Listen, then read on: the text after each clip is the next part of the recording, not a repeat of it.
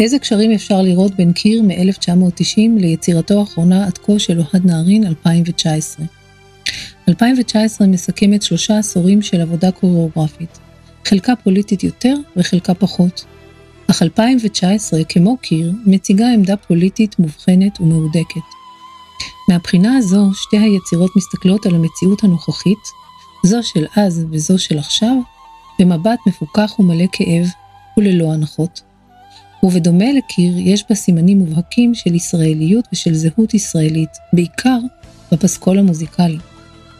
כך השיר הראשון שהפתיע אותי, זה שפותח את היצירה, הוא משחק קלפים של ירמי קדושי, מתוך אלבומו "במבט כואב" של משה כהן, נסיך המוזיקה המזרחית של שנות התשעים. הוא שר בסלסול ים תיכוני, ברחובות חשוכים איבדנו את הדרכים. ברחובות חשוכים איבדנו את הדרכים, רחוקים מהקרובים, מרגישים בודדים. אנשים בנו פוגעים, את הדלתות סוגרים, ואותנו מגרשים, מה חטאנו אלוהים.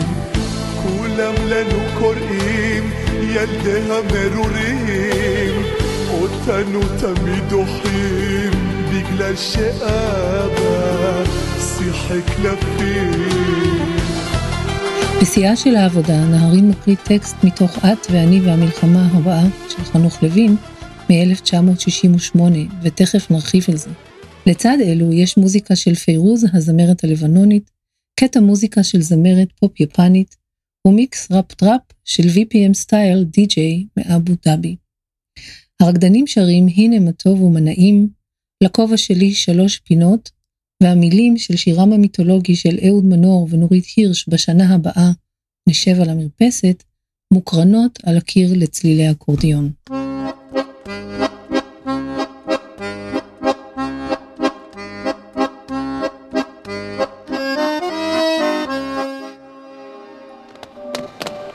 אתם מאזינים לחיות מחול, פודקאסט על המחול בישראל.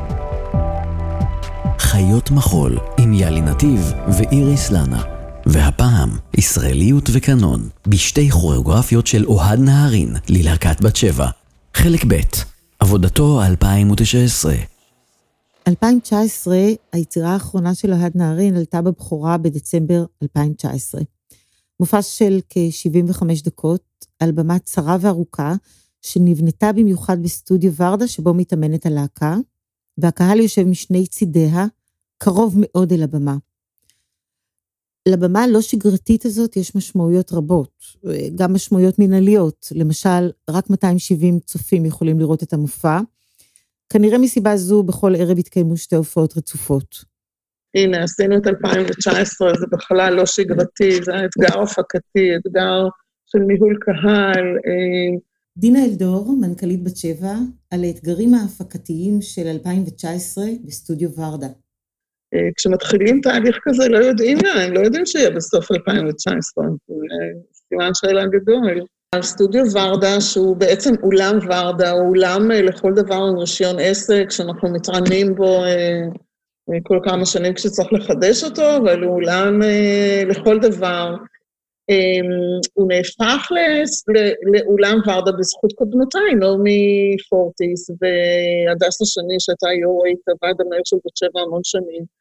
וכמובן בעידודו ובדחיפתו ויוזמתו של אוהד, להפוך את הסטודיו של הלהקה, שהוא סטודיו נהדר, אה, גם לאולם הופעות שיכול לאפשר אה, אה, הופעות, לא, בעצם צורת ישיבה לא סטנדרטית, אלא בכל מיני קונפיגורציות. ויש לאוהד בנפח העבודות שלו כמה וכמה יצירות שהן לחלל מהסוג הזה, כמו ממוטות, שיושבים בריבוע אה, אחור, ועכשיו 2019. אה, חלק מהחקר של אוהד הוא חקר של החוויה המתכללת הזאת של פרפורמרים וקהל בחלל פיזי מאוד ספציפי.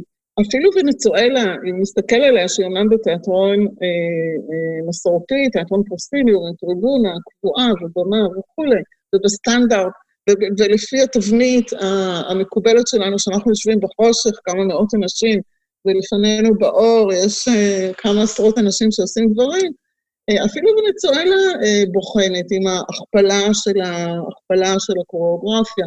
אבל החקר שלו, של החלל הפיזי, הוא גם מאוד מאוד משמעותי. לכן, אם אני רגע אעשה הערה שקשורה לזמנים שלנו, לוידאו, שאנחנו יכולים לראות בוידאו, בעודנו רובצים על השפה, אפשר לראות את אחת היצירות בוידאו, זה לא העניין, כמובן. העניין הוא החוויה הפיזית, זאת חוויה פיזית לגמרי, שאתה יושב בסוג מסוים של חלל, והיוצר בורא עבורך יקום, היקום של חור סוג יקום מסוים, היקום של 2019 הוא יקום מסוים, עולם עם חוקיות בפני עצמו. כל מי שנכנס לחלל, שבמוטות שאנחנו מוארים, כמו, כמו הפרפורמרים, שאנחנו קרובים לפרפורמרים, ספורו, שהוא רפליקה של בית מרחץ יפני, החור עם הבמה המתומנת, ו-2019, הרי ברור שאנחנו נכנסים, את החלל עצמו כבר מגדיר, מכוון אותנו כמשתתפים בחוויה, זה לא צפייה, זה ממש להיות שותפים בחוויה פיזית, מאוד מאופיינת, מוגדרת, מטופלת, הדברים שם נחשבו לעומק, אז זה מאוד מאוד אחר מלצפות בזה בווידאו. מעט אחרי ההתחלה, שלא נגלה מה קורה בה, אבל היא שונה ממה שאנחנו מכירים, ברגע הראשון שבו נפתחים שני המסכים הסוגרים את הבמה, הקהל המופתע שיושב מצד אחד מגלה שהוא רואה את הבמה, אבל בעת ובעונה אחת גם את הקהל שיושב וצופה בו ממול. ועכשיו, פינת המבקר. רן בראון. הסופרת והמבקרת האמריקאית סוזן סונטג טענה בשנות ה-60 שהמטרה של כל כתיבה על אמנות בעצם זה להפוך את היצירות שהיא כותבת עליהן לאמיתיות יותר עבור הקוראים. באופן דומה אני חושב גם על הכתיבה שלי כעל שופר, אני מדמיין את זה ממש כמגפון. מה הכתיבה יכולה לעשות, מה היא מזהה בעבודת האומנות שהוא מהותי, והיא יכולה להצביע עליו ולהדהד אותו, להפוך אותו יותר בהיר עבור הצופים. באותו, באותו עניין, ההיבט נוסף שחשוב לי בכתיבה הוא לחשוב איך העבודה עצמה מבקשת ממני לכתוב עליה באופן שהוא שונה מכתיבה על עבודות אחרות. מה הביטוי הרטורי הנכון בכתיבה שמתאים לעבודה. ובמקרה הזה זאת הייתה החזרה הזאת על הביטוי הביטו בעצמך. מכיוון שחשבתי שזאת בעצם הפעולה המהותית שהעבודה הזאת עושה. זו הקריאה שהיא מפנה כל הזמן אל הצופים. היא מבקשת מהצופים להתבונן מעצמם, היא תובעת את זה מהצופים, היא דורשת את זה מהצופים, היא מפצירה את זה מהצופים כל הזמן. הקריאה הזאת באה לידי ביטוי מהרגע הראשון של המופע. מהפתיחה שבה הצופים צופים בעצמם, כי הם ניצבים משני צידי הבמה והם לא רואים רק את הרקדנים. היא גם נעשית הרבה יותר נוכחת ברגע שהרקדנים יורדים מהבמה ונשכבים על הצופים עצמם, ככה שלא קורה שום דבר חוץ מזה שאנחנו מסתכלים על הצופים. והיא גם uh, מתאפשרת בעצם, נערין מאפשר לנו לעשות את ההתבוננות הזאת, גם כשהוא מאט את הקצב, כשהרקדנים באופן מאוד רפטטיבי, כמעט מדיטטיבי, צועדים מצד אחד לצד השני של הבמה, ויש לנו אפשרות להרהר ברגע הזה. ואולי גם לחשוב על ההיבט לא רק הליטרלי של הלצפות בעצמנו, אלא גם המטאפורי. מה ההתבוננות כזאת בעצמנו יכולה להיות במישור הלאומי, התרבותי. היא יכולה למשל לנבוע מתוך ההזדהות או ההסתייגות שלנו מהפסקול. המחשבות שהוא מעורר בנו, השפה הערבית, שהשימוש הלא שגרתי בה בהודעות הפתיחה מיד מכוון אותנו לחשוב על כל הרגעים שבהם אנחנו לא שומעים אותה, השימוש שלו בזמר ים תיכוני או בשירי ארץ ישראל הישנה והטובה, וגם השימוש שלו בשפות זרות אחרות, בשירה ביפנית או בשירה בערבית. ואותי למשל זה כיוון לחשוב כל הזמן על העימות הזה בין המקומי לבין הגלובלי. השאיפה הזאת שלנו החוצה, שגם היא בעצם צבועה בהחוצה מאוד מסוים, לא בהכרח בהחוצה שנטוע כאן במרחב המקומי שלנו. כמו קיר, גם 2019 הוא מופע הבנוי מסצנות, שבחלקן משתתפים כל הרקדנים של הלהקה הבוגרת, ובחלקן הרכבים מצומצמים או קטעי סולו. שפת התנועה היא גגה. גגה היא דרך האימון היומיומית של רקדני בת שבע, וצריך להרחיב קצת על ההמצאה הזאת של נערין. זו שפת תנועה חדשנית שמבוססת על מחקר שמעצים את החוויה החושית והדמיון, ומאפשרת באמצעות דימויים למצוא דפוסי תנועה חדשים ואישיים מעבר לגבולות המוכרים במחול. משנת 2001 החלו שיעורי גגה לקהל הרחב, משנת 2002 היא הפכה לשפת האימון של חברי הלהקה, ובשנת 2003 אומץ השם גגה באופן רשמי. נערין ממשיך ומפתח אותה בעשורים האחרונים, והיא נפוצה בעולם הריקוד בישראל ובערים מרכזיות בעולם, וגם טכניקה לאנשים שהם לא רקדנים. למי שלא מכיר, כדאי להסתכל על סרטוני יוטיוב לרוב שנמצאים ברשת. נחזור למופע 2019. התלבשות בעיצוב של ארי נקמורה מרהיבות, כל אחד לובש משהו אחר. הבדים, הצבעים והגזרות מגוונים ומגיעים מעולמות שונים לחלוטין זה מזה. כך גם השימוש באביזרים, כמו תכשיטים שהוצבו בחלקם במיוחד למופע, ונעלי פלטפורמה מוגבהות מעולם מועדוני הווגינג. While in this process I travel a lot to the north, north of Israel. ארי נקמורה, רקדנית הלהקה, מעצבת תלבושות וסטיילינג של המופע 2019. And I pass by Arab, small Arab village, and I, every time I pass there I see this uh. במהלך העבודה נסעתי הרבה לצפון. הדרך עוברת ביישובים ערביים. בכל פעם אני רואה את החנויות האלה של שמלות החתונה. השמלות נוצצות, צבעוניות ומלהיבות. תמיד רציתי ללבוש כאלה. בהקשבה למוזיקה של like 2019 חשבתי שזה יכול להתאים ליצירה. חשבתי לעצמי, היצירה הזו צריכה להיות כמו חתונה ערבית, מבחינת התלבשות. כמובן שאף פעם לא הייתי בחתונה ערבית ואני לא מכירה את המסורת, זו לגמרי הפנטזיה שלי. כי את יודעת, אני יפנית. אין לי כמעט מושג מה הם לובשים, אבל זה מה שדמיינתי. אז רציתי שיהיו הרבה צבעים נוצצים, שמחים, משהו שמח לרקוד איתו בעבודה הזו. shiny, happy, and happy to dance with. I wanted something colorful for this piece. Like I always like to wear. לגבי התכשיטים, תמיד אהבתי לענות תכשיטים. אהבתי גם תלבשות של בלט ורציתי לעבוד איתן. את יודעת, בבלט יש טיארה, עגילים, זוהר ונסיכות. תמיד חיפשתי הזדמנות ללבוש את הדברים האלה.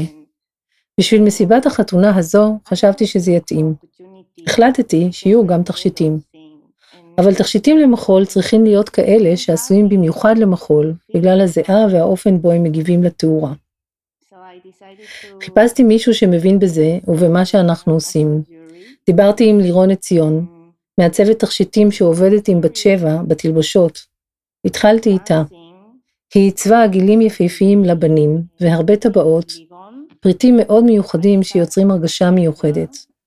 And she made beautiful earring earpiece for boy. Really special piece. And there's one more lady called Karen Wolf. She's a good friend. יש עוד מעצבת, קרן וולף, שהיא חברה טובה שלי.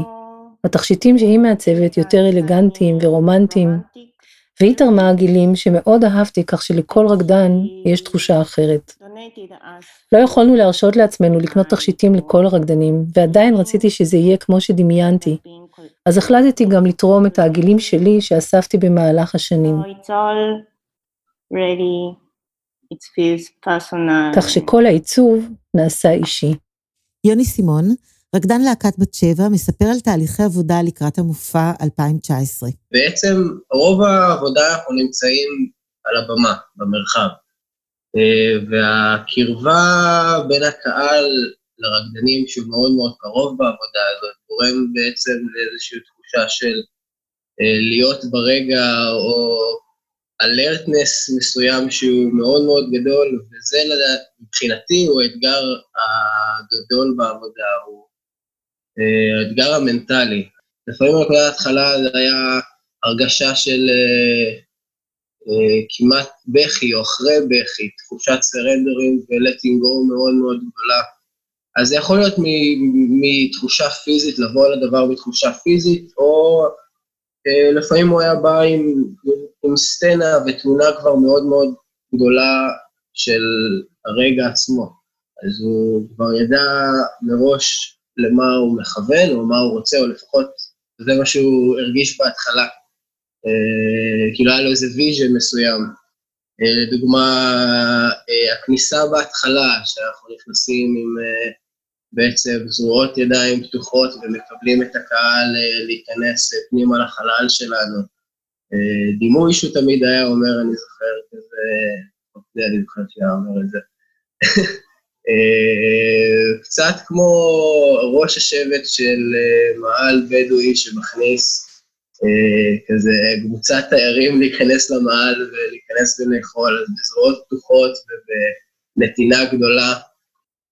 רן בראון, חוקר מחול ומבקר המחול של עיתון הארץ, כתב על 2019. הקוריאוגרפיה של נערין לשיר לכובע שלי שלוש פינות היא דוגמה ממש טובה למנגנון קוריאוגרפי שהוא פשוט והוא מורכב בו זמנית. זאת גם דוגמה טובה לאופן שבו בכלל דימוי בימתי פועל, לרב שכבתיות שלו, לבו זמניות הזאת שקיימת במופע בימתי שהוא שונה מאוד מהכתיבה או מהדיבור שלי כרגע, כיוון שאני תלוי בליניאריות של הזמן, אני נאלץ לפרוס את הדברים בזה אחר זה, אבל במופע, וברגע הזה במופע, כל האינפורמציה מונחת באותו הזמן. זה גם בדיוק מה שמעניק לרגע הזה ולקוריאוגרפיה בכלל את העוצמה של העובדה שהדברים קורים יחד. מה שקורה ברגע הזה בעבודה זה שעל רקע שיר ילדים שהוא כל כך מוכר לנו, הרקדנים יושבים ומניחים את הידיים שלהם על הראש בצורה שמזכירה דווקא שבועי מלחמה, ולא ילדים שמשחקים. בהמשך הם כן עושים את הרצף של תנועות מעורבבות עם תנועות אחרות שאנחנו מכירים מהמשחק, מבוסס על מנגנון של החסרה, גם זה בניגוד לפעולה הקוריאוגרפית, שהיא בדרך כלל פעולה של התווספות, כן, של עשייה, הקוריאוגרפיה היא רצף של תנועות שמתווספות זו לזו, וכאן יש לנו מנגנון של עיון, של החסרה, והוא גם מנגנון של היעלמות, גם בעין וגם באלף, גם תנועות הולכות ונעלמות, וגם הרקדנים מבצעים תנועות שמצביעות על השתקה. ככה שאנחנו חושבים במקרה הזה גם על צנזורה, ואז הממדים הפוליטיים מתגנבים פנימה. זה מהדהד גם בפעולות אחרות שקורות במהלך המופע, שבהם רקדנים אה, מוחסרים, כן, פורשים מהקבוצה. ככה שזה איזשהו מוטיב שחוזר על עצמו, גם במהלך הכתיבה של הביקורת שלי נתקלתי בשכבה נוספת של השימוש בשיר הזה. השיר הזה הוא אמנם שיר מוכר, ואנחנו מזהים אותו כחלק מהתרבות שלנו, אבל כשנדחקים אחרי המקורות שלו, מגלים שזה בעצם שיר עם שהמקור שלו הוא בכלל בגרמניה. וזה דבר מעניין, מכיוון שזה משהו שקורה בכל העבודה. השעטנז הזה, או ההיברידיות הזו שקיימת בעבודה, הערב רב שאני מזכיר. היא קיימת גם באמת בשיר עצמו, כן? וגם בתרבות שלנו בעצם, מה שאומר שאנחנו לוקחים את היסודות של התרבות, או התרבות מורכבת ממקורות שונים, בין אם זה מגרמניה, משיר עם כזה, או אם זה ווגין שקיים בעבודה כתרבות ריקודים שהמקור שלה בניו יורק, ואם זה המזרח התיכון שנמצא כאן מסביבנו. וכך בעצם פועלת חברה, היא יוצרת את עצמה מתוך מגוון של מקורות, בונה דברים חדשים מהקיים. בשבועות הראשונים של ההופעות נוצר באז. פתאום אי אפשר היה להשיג כרטיסים, ואז הלהקה הוסיפה מופעים, וגם הכרטיסים למופעים אלה נחטפו, ואי אפשר היה למצוא כרטיס גם לא לפברואר, ואז הלהקה הוסיפה הופעות במרץ וביוני. הנתונים שנמסרו מלהקת בת שבע מספרים שסך הכל, בזמן הקצר שבין דצמבר לאמצע מרץ, היו למעלה מ-11,000 צופים ב-50 מופעים. לולא השבתת הקורונה היו צפויים עוד 38 מופעים עד יולי, והבכורה הרשמית של המופע מתוכננת ואולי עוד תתקיים בפסטיבל מונפליה בצרפת, לשישה מופעים נוספים. זו כמות מפתיעה של מופעים, שאומנם חלקם לא התקיימו, אבל הם מצביעים על הצלחה מרשימה.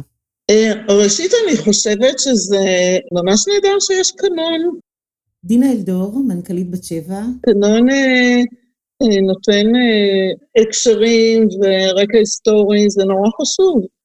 נורא חשוב שיש קנון של יצירות מחול, ואני חושבת שאנחנו, כל מי שעוסק במחול, גם יוצרים וגם כל עושי המחול, דאנס מייקרס, לסוגיהם ומיניהם, חוקרים, כמו מפיקים, כמו כל, אנחנו מודעים לקנון שיש באנשים, קנינגהאם, כאילו יש יצירות שאנחנו יודעים, אנחנו אומרים, אלה יצירות קנוניות. אגב, עכשיו כשאנחנו צופים בכוכב של דוד באינטרנט כל כך הרבה גודש תכני, שכל החיונים שופכים החוצה את זכיות החמדה שלהם, אני באמת רואה יצירות ואני, הלב דופק לי, אני אומרת, וואו, הנה טרישה בראון מקקה, הנה זה, הנה זה, אנחנו יכולים לראות יצירות שהן קנוניות.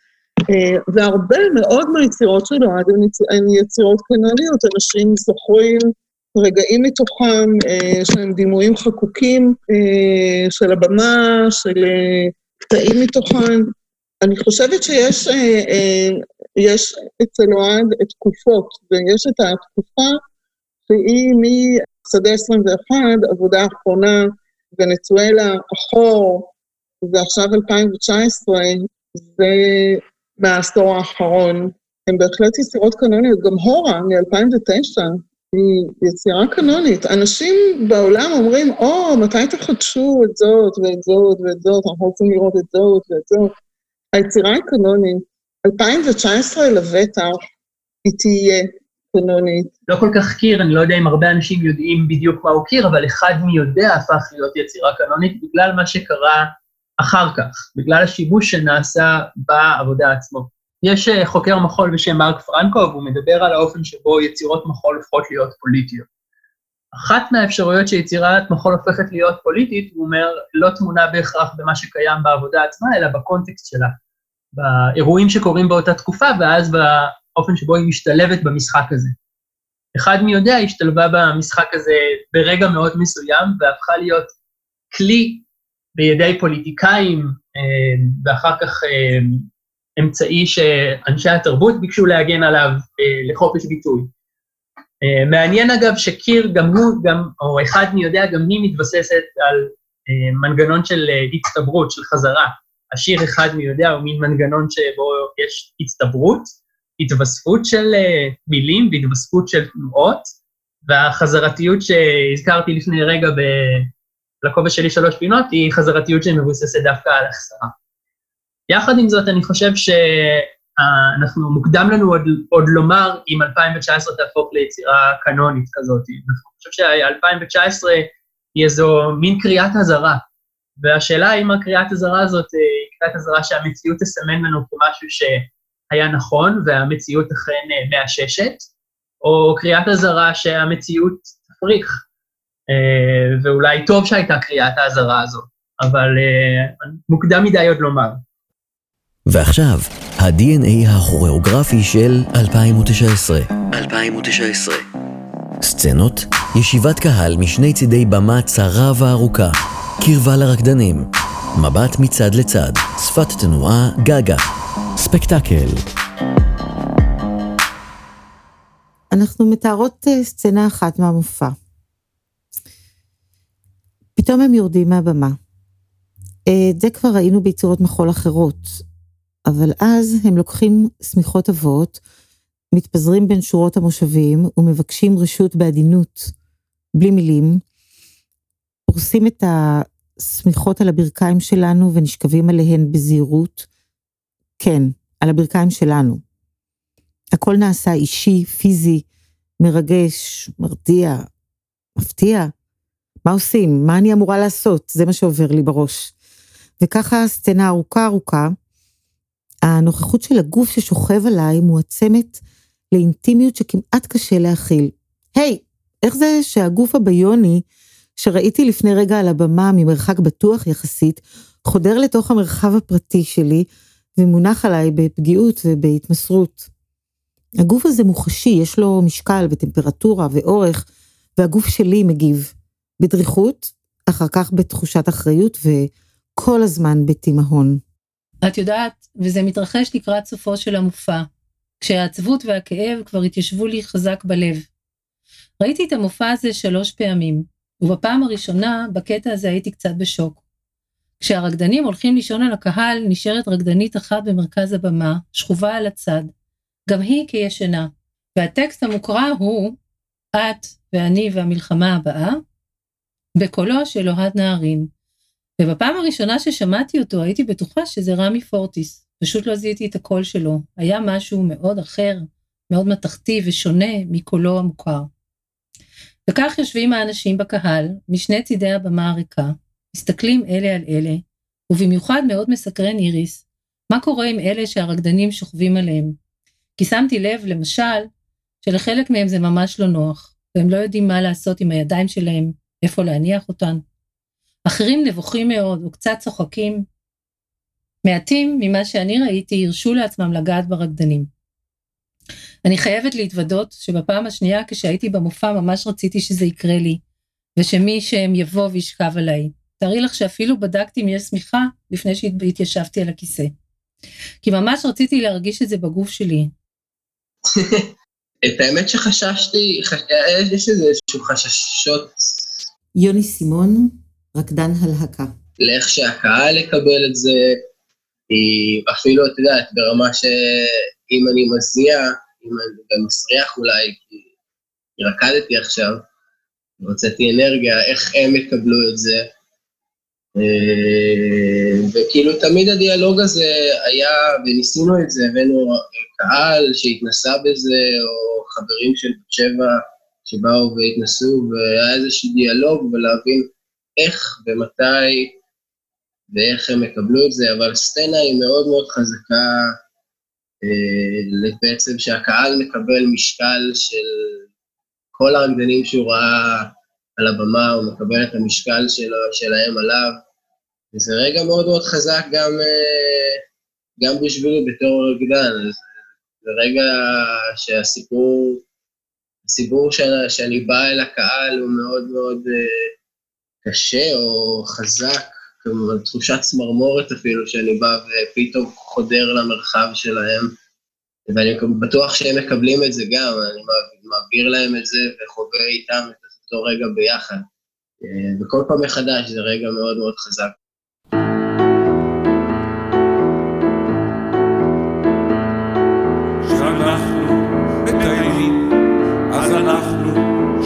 לקראת סוף המופע שומעים את אה, את ואני והמלחמה הבאה.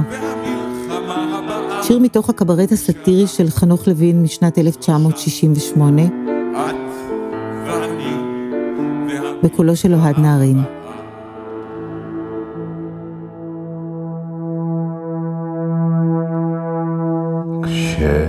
כשאנחנו ישנים, אז אנחנו שלושה.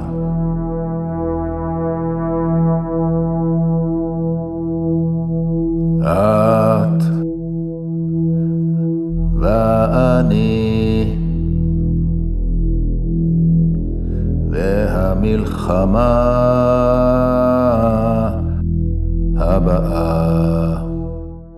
את ואני והמלחמה הבאה, שנכתב מיד לאחר מלחמת ששת הימים, עלה על הבמה במועדון ברברים בתל אביב, אחרי שבצוותא לא רצו להציג אותו, והוא אחד המחזות הראשונים של לוין, שהיה אז מחזאי לא ידוע. העיתונות תקפה אותו בחריפות. העיתונאי אורי קיסרי כותב במעריב ב-18 ביולי 1969, שלוין, פתח ציטוט, יורק, מבזה, לועג ומשפיל. העיתונאי נחמן בן עמי כותב בכתבה שנקראת הכישרון והכישלון, במעריב גם כן, ב-10 באוקטובר 68, פתח ציטוט, האם לפנינו אידיאולוגיה חולנית, טמטום אינפנטילי, או נפש מתוסבכת ללא תקנה? וכן הלאה וכן הלאה. בעקבות ההתנגדות להצגה היא ירדה מהבמה, ונחשבת מאז כסאטירה חריפה או כשערורייה מקוממת, תלוי את מי שואלים. במופע 2019 נהרין קורא את הטקסט בקולו. זה הדבר שיש לו לומר בסוף הספקטקל המרהיב שראינו. הוא ממקם את עצמו כך לצד חנוך לוין, ומחזק את העמדה המתנגדת שלוין ניסח אל מול קרנבל הניצחון של ישראל הצוהלת אחרי מלחמת ששת הימים. משתמע מכך שגם היום יש דחיפות לחזור אל הטקסט הזה בישראל, המתיישרת כמעט כולה לעמדות שמבשרות את המלחמה הבאה. המלחמה הבאה.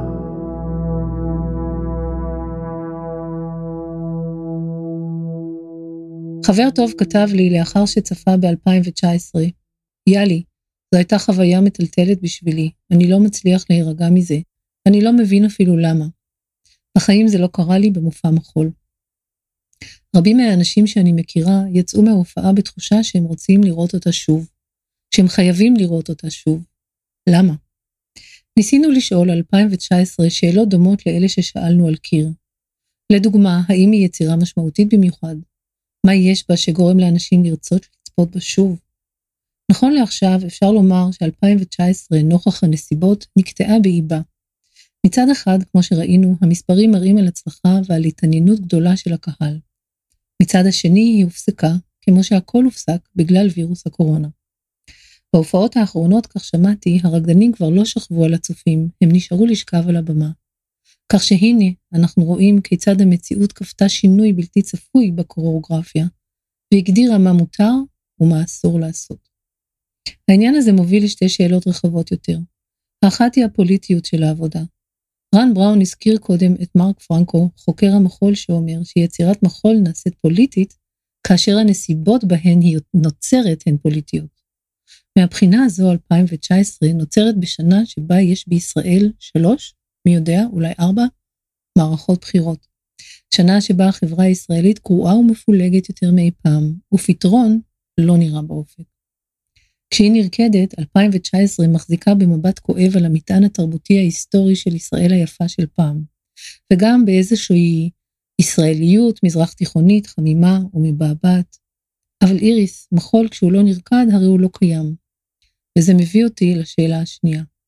ברור הוא שהקולות של 2019 עדיין מהדהדים במי שצפה בה. אך מה תהיה הרלוונטיות שלה אם וכאשר העולם יחזור לפעילות ולתפקוד? באיזה הקשרים היא תיבחן אז.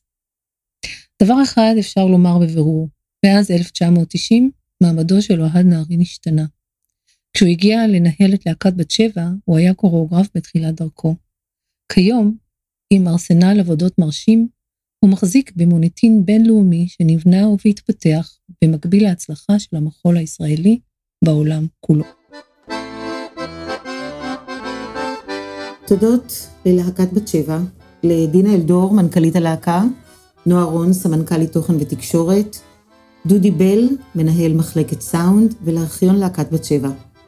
תודות למרואיינים יוני סימון וארינה קמורה. תודה לדובר בפינה הקבועה, רן בראון, חוקר המחול ומבקר המחול של עיתון הארץ. תודה לעידו קינן ועומר סמש מפודקסטיקו על ההפקה. מבצעי קטעי המוזיקה על פי סדר הופעתם. משחק קלפים מילים ירמי קדושי לחן וביצוע משה כהן מתוך האלבום מבט כואב הנה מה טוב ומה נעים טקסט מספר תהילים לחן עממי. לכובע שלי שיר גרמני עממי. את ואני והמלחמה הבאה מילים חנוך לוין, לחן אלכס קגן, בביצוע גד קינר, שפרה מילשטיין, רמי פלג ובת שבע צייזלר. את ואני והמלחמה הבאה.